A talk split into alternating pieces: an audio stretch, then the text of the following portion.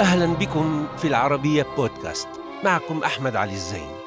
هذه الحلقة من روافد هي الجزء الأول من سداسية أصوات مهاجرة الأنا والآخر. محاولة في قراءة صورة العرب والمسلمين في الغرب عموما بعد التصدع الذي أحدثته الأعمال الإرهابية في تلك المجتمعات وذلك عبر آراء نخبة من المفكرين والمثقفين المقيمين في مدن أوروبا.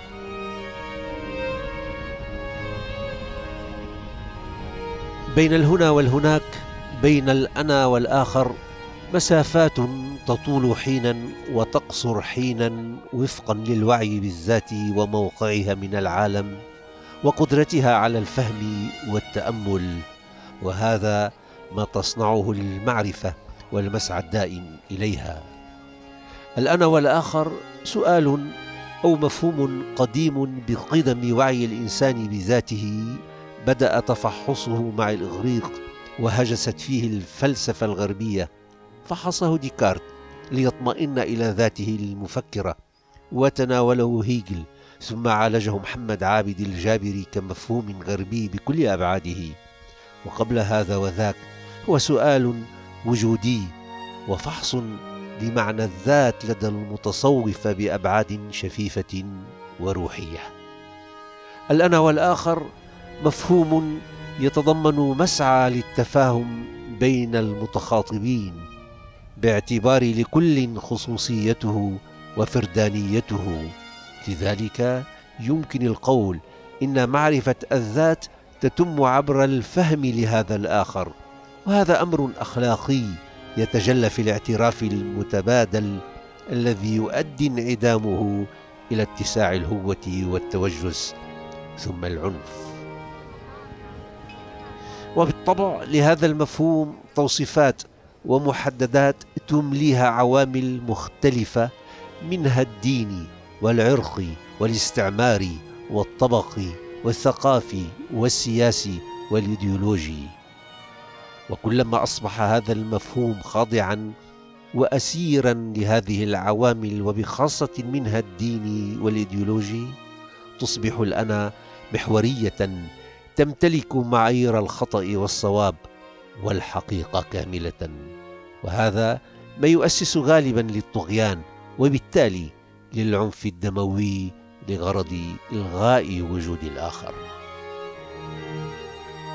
أنا أعيش هنا منذ ستين عاما تقريبا وقد تحولت مدينة لايبزيغ إلى أخت لدمشق. أخت شقيقة لدمشق. ولا شك أن المرء عندما يذهب إلى وطن بعيد إلى مكان بعيد ويبقى فيه طويلا كما بقيت أنا لا يستطيع أن يعيش إذا بقي يعتبر هذه الغربة غربة أبدية.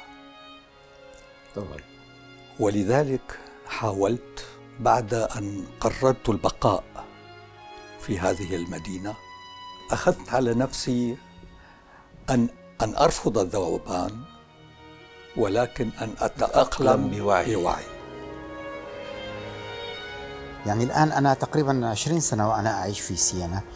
إيه وجدت فيها يعني في الحقيقة أولا هذه المدينة هي مدينة حضارية جدا ومدينة يعني تخيل أنا منذ وصلت إلى هذه المدينة حتى اليوم من يعني منذ عشرين سنة إلى اليوم لم أرى شخصا يعني يعتدي على شخص. عرفت كيف؟ حتى هذه اللحظة ما اللي شفت أي مشهد عنف في المدينة. في الحقيقة بدون مبالغة. يعني لم أرى أي مشهد عنف. أول ما جيت على إسبانيا سنة 2001 أنا لم أشعر بغربة مطلقا حتى هذه اللحظة. يعني إسبانيا عامة يعني كنت أصلا يعني في السابق أعيش في فالنسيا في في شرق إسبانيا وبعد ذلك في سنة 2008 جيت على مدريد. اللي أحب أقوله إن يعني لا في فالنسيا ولا في مدريد ولا في أي مكان آخر آه، داخل إسبانيا أنا حسيت إن أنا غريب أو مختلف حتى. يوم خرجنا في 1972 كان يرافقنا العراق. 35 سنة من الخراب. خراب اقتصادي وديني و... وسياسي اسميه ماجد وبالواقع وصلت إلى مرحلة الحضن اللي يحميني هو لوحتي. وطني هو صارت لوحتي. أولا صحيح أنني جئت منذ أكثر من أربعين عاما إلى باريس في نهاية عام 1972 لكني لم أنقطع لحظة واحدة لا عن بلدي ولا عن الثقافة التي أنتمي إليها حدث لي في خلال وجودي في فرنسا أنني لم أكن قادرا على أن أعود إلى بلدي خلال خمسة عشر عاما.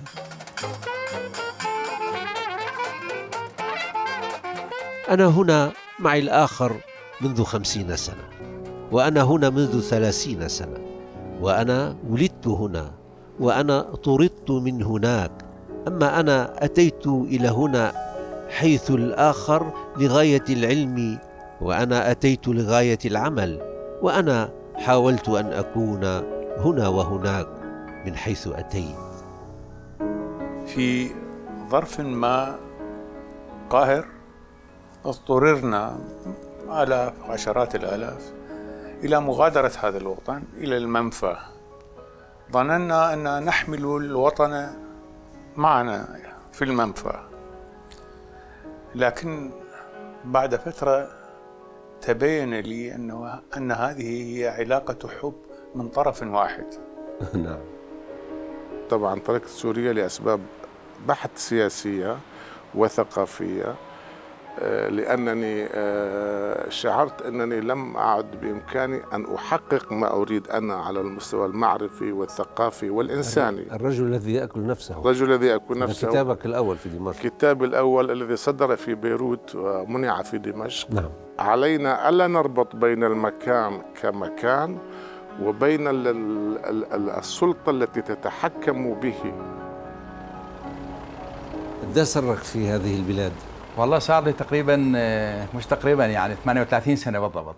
كم مرة عدت إلى العراق فيهم؟ ما رجعت والله. 38 عام. ما رجعت ما رجعت. يعني والبلد مهما تكون بقلبك لكن ال- السنوات مرت بسرعة بصراحة يعني هم 38 سنة مرت بسرعة. حافظت على وعدي لوالدتي ولشقيقتي الصغيرة. كنا في بيروت 82 كانت القنابل المضيئة الإسرائيلية تنهمر ليلا على بيروت. وكنا عاجزين أن نفعل شيئا. فكتبت رسالة وداع إلى أمي. إلى أمي. أعتذر ليس وداع. أنني خيبت أملهم. وأنا اليوم نفذت وصية والدتي حين أرسلت إلي أختي شقيقتي الكبرى سنة تسعين. إلى باريس هنا لتقول لي لا تعد لأنك لن تستطيع العيش بيننا. لقد تغيرنا. كان الدمار السوري قد وصل إلى حد الإشباع لدرجة أن تقول أم لابنها لا تعد. والله هذا جبته معي من من حلب الوحيد اللي سافر معي. من 27 سنة. صديقي بالسفر جبته معي. لأنه عرفت الألوان ما ألوان بحلب كنا نشتري ألوان فرنسية مشان الرسم بس العود من وين بدي أشتري هيك فجبته هذا الوحيد اللي معي. اللي بعرف إنه بعرف إنه جاي وأرجع. كنت متخيل إنه سوريا بدها تغرب. وعم بحكيها بحزن. ما عم بحكيها بطولة إنه فراستي قوية. يا ريت كانت فراستي غلط و... اي والله. وطبعا أنا ما بحكي كسياسي كمشاعر فنان إنه بلد قايلة للخراب اي والله. أجيال في ليبيا حرقت حرمت من المعرفة حرمت من ال- الانفتاح على الآخر حرمت من التفكير. المعرفة تساعدك على على أن تكون طريقة تفكير خاصة بك. حرمت من أن يكون لديهم مخزون ثقافي. كانت هذه أبشع الجرائم في تقديري التي فعلها النظام في أجيال ممتدة في ليبيا. وأنا كنت من ضمن هذا الجيل الذي أصفه دائما بأنه الجيل الذي صارت عليه ال- البلدوزر البلدوزر عندما تسير تسحق كل شيء. لا تترك فيك عظما على عظم. جئت إلى إيطاليا تعلمت الإيطالية في سن متأخرة. كانت صعب. بعد الأربعين صعب. صح. صعب. وقاسيت وكانت هذه معركتي الأخرى مع القذافي. في أن أكثر تعلم اللغة. أن أتعلم وأن أنطق بلغة أخرى حرمني منها. حتى لو كانت اللغة الإيطالية لغة المستعمر القديم. مش مشكل المستعمر القديم ما فعلهاش. لم يحر... ما فعلهاش المستعمر القديم. هو المستعمر الحديث لي ولجيلي ولمستقبلي وللليبيين منا فينا استعمرنا بهذه الطريقة. ما وددته أو تمنيته في بلدي وجدته كله في في, في رو... إيطاليا. في إيطاليا. وهذا أنا أعيش كأني أعيش حلمي ولكن ليس في مكاني. كأني أعيش الحلم ليس في مكانه. مثقفون وكتاب وفنانون التقيتهم هناك على الضفة المقابلة لأوطانهم. في اختبار يومي ومباشر مع هذا الآخر الذي كان مستعمرا قديما لأوطانهم ذات يوم. هم الآن هنا في عقر داره حيث امتلأت مدنه بأبناء مستعمراته القديمة. عرب ومسلمون وأفارقة جاءوا من بلاد طاردة لأهلها كما يقول عالم الرياضيات رشدي راشد. وازداد هذا الطرد مع الحروب والمآسي التي ارتكبها الطغاة مما أعاد سؤال الأنا والآخر إلى خانة التوجس والخوف وظهر الفجوة العنف الدموي الذي شهدته هذه المدن الأوروبية على مدار السنوات السابقة. الأنا والآخر هي محاولة للإطلال على الأعطاب التي أدت إلى جرائم مروعة عبر أصوات هؤلاء المثقفين الذين سنرصد من خلالهم ومن خلال آرائهم تجليات هذا السؤال بكل أبعاده وذلك عبر قراءتهم لما يجري في أوطانهم البديلة ومساعيهم إذا وجدت من أجل تجسير أكثر متانة وبالتالي سنطل على ما يراه بعض المستشرقين أمثال هذا الرجل الدكتور إغناطيوس دي تيران الذي اهتم بقضايا المشرق العربي والذي له في هذا الباب الكثير من المؤلفات في جزء منها تناول هذا السؤال وفي جزء آخر تناول الثورات العربية في آمالها وخيباتها. وإذا كانت الثورات العربية قد ظهرت بدورها الصورة المثلى والخلاقة لهؤلاء الطامحين إلى العدل والحرية لهذا الآخر المهاجر عادت أنصال التطرف تقطع هذه الصورة وهي ترتكب جرائمها في أكثر الصور عنفا وهمجية. مع الدكتور إغناطيوس سوف نتبين أسباب هذا التصدع الذي أصاب الغرب وصعود موجات التطرف والأعمال الإرهابية. وبالتالي سوف نتبين أيضا مقدار اتساع الفجوة بين الأنا والآخر والمعاول التي تسعى لتوسيعها وليس لردمها. الاهتمام الكبير ربما كان مع الثورات العربية.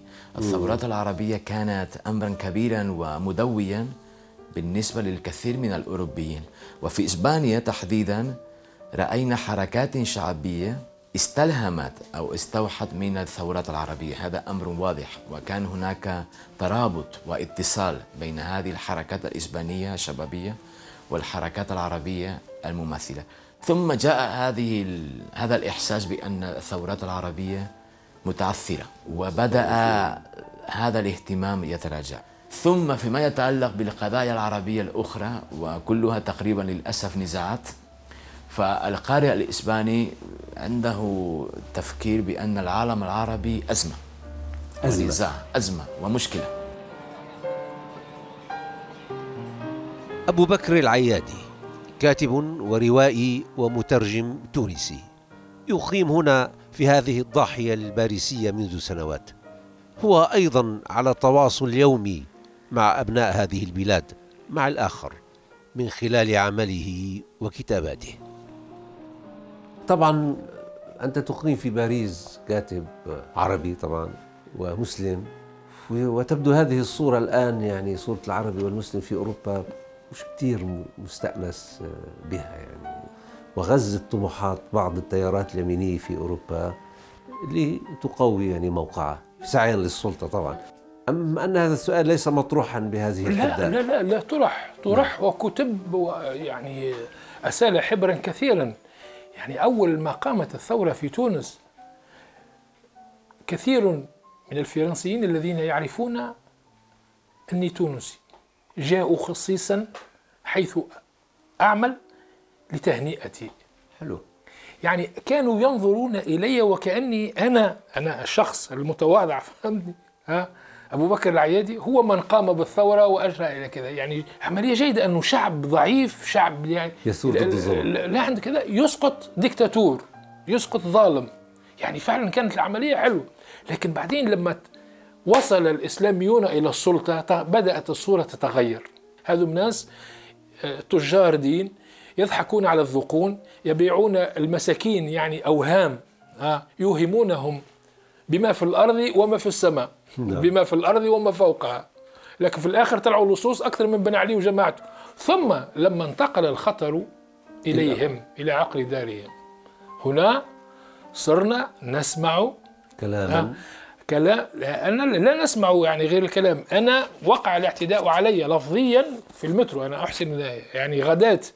في اليوم الثاني من عملية شارلي إبدو في فرنسية أنا طلعت في المترو هي يعني آه، خاصمتني طبعا أنا أعرف أحسن الفرنسية وأعرف كيف أدافع عن نفسي ولي حججي كي أقنعها وأقنع كل من حولي آه. ولكن وقع اعتداءات يعني من نوع هذا اعتداءات لفظية أو ارجعوا لبلدكم أو حنذبحكم أو كذا أو كذا. الآن لعلمك أنا قرأت أن في في من اليمين المتطرف شباب يتدربوا على استعمال السلاح هنا هنا في أوروبا كاملة. وأنا قلت سيجيء يوم إذا تواصلت العمليات الإرهابية هنا سوف نذبح جميعا. أنا اللي ماسك اللي ما ما يمسك هذا البلد وغيره هي المؤسسات في ناس حكماء يظهرون على الشاشة ليقولوا لا ينبغي الخلط بين إرهابيين وبين كذا. يقول لك يا أخي هذا التونسي الذي في يوم عيدهم في يوم 14 يوليو تفعل هذا الشيء؟ يمسك شاحنة ويدوس بها كل العالم واغلبهم مسلمين اللي موجودين اللي قتلهم شيء مسلمين. آخر هذا شيء شيء آخر. توانسة وكذا. لكن بالنسبة لهم الصورة لا، فرنسية. تطلع بجريده لو فيغارو باللوموند بالليبراسيون وكذا. عربي بيدوس فهمني كذا.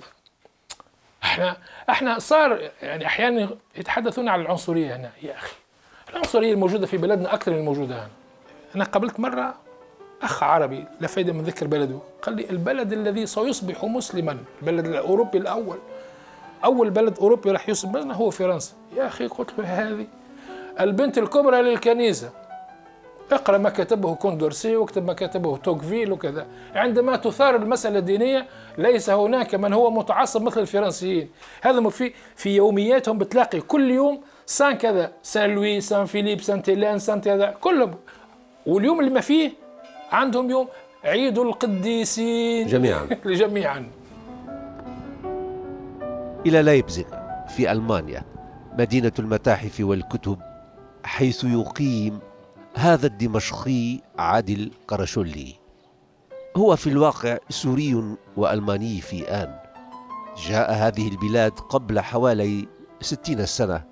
من هذا التاريخ وكان في بدايات العشرين من عمره ليصبح بعد حين واحدا من بين أهم شعرائها ومثقفيها الألمان ليقال عنه الرجل المضاعف حمل الشرق والغرب في قلبه. أنا أنطلق من منطلق آخر لرؤية هذا هذه الإشكاليات الموجودة حاليا. نعم. هناك حدث تطور خطير جدا على الصعيد العالمي بشكل خاص من التسعينيات وهو التغيير آليات تشكيل الوعي عند الفرد. على الصعيد العالمي نتيجة التطور الانفجاري بوسائل الإعلام. نتيجة العولمة. بمعنى من المعاني. بالضبط. بالضبط ونحن ما عم ننتبه وما حدا عم بيحكي فيها بآليات تكوين الوعي عند الفرد. يعني ألكسندر ميتشاليش أحد البارزين في هذا المجال آه، عنده كتاب اسمه وطن بلا أب ويذكر عن أنه الفرد الآن لم يعد يأخذ آراءه وبرامجه من التجربة الفردية. يعني أنا لا أحكم على الآخر من خلال تجربتي مع هذا الآخر المباشرة. الآن عن طريق الأحكام المسبقة التي ترسل إلى اللاوعي صورا جاهزة من خلالها يحكم الفرد على الآخر. يعني أنا كنت مرة مع إحدى الكاتبات وكنت في الشارع معها في المدينة وجاءت ثلاث شبان أجت ثلاث شبان قالت لي تعرف عادل أنا كل ما بشوف غيمة سوداء هيك جاية بصير عصبية. قلت لها طيب أنت بتعرفي حدا غيري يعني عرب؟ قالت لي لا ابدا. قلت طيب أنا هلا هالقد أنا سيء؟ قالت لي لا بالعكس صديقي. طيب من أين أتى هذا؟ أتى هذا؟ ليس من تجربتها الشخصية. لدينا مشكلة في أوروبا عامة وفي إسبانيا تحديدا و هو هي مشكلة تتعلق بدور وسائل الإعلام الجرائد والتلفزيونات وما إلى ذلك. هذا الدور المخرب تماما. وطبعا الجزء الكبير من المعلومات التي تصل المواطن الإسباني معلومات قادمة من هذه الوسائل. وبالتالي تكونت في في ذهنيته صورة خاطئة ومشوهة عما يجري في العالم العربي هذه من جهة من جهة أخرى للأسف هذه الصورة المشوهة ليس هناك من من يسعى إلى إصلاحها نعم. فبالتالي نجد مثلا كنا نتمنى لو كانت هناك مثقفين عرب مراكز ثقافية سفارات أوساطا ثقافية عربية تحاول أن تجري حوارا مع المثقفين الغربيين وحتى مع المواطنين الغربيين حتى تشرح هذه الأوساط صورة لا أقول مثالية ولا وردية ولكن صورة عادلة. عن, عن, العرب. عن المواطن العربي لا نطالب بالكثير. إذا من الواضح أن هذا التصدع البليغ في الصورة يحتاج لجهد كبير لإصلاحه وترميمه مقابل الجهد السلبي الذي يعمل على توسيع الهوة أو الفجوة الكبيرة التي أحدثتها الأيادي السود التي تخرج بنصها من المخابئ المعتمة السفلية ومن ثقافة تحريضية مكلسة. وهذا يحتاج إلى تضافر عقول نيرة تعمل على ترسيخ ثقافة تنويرية.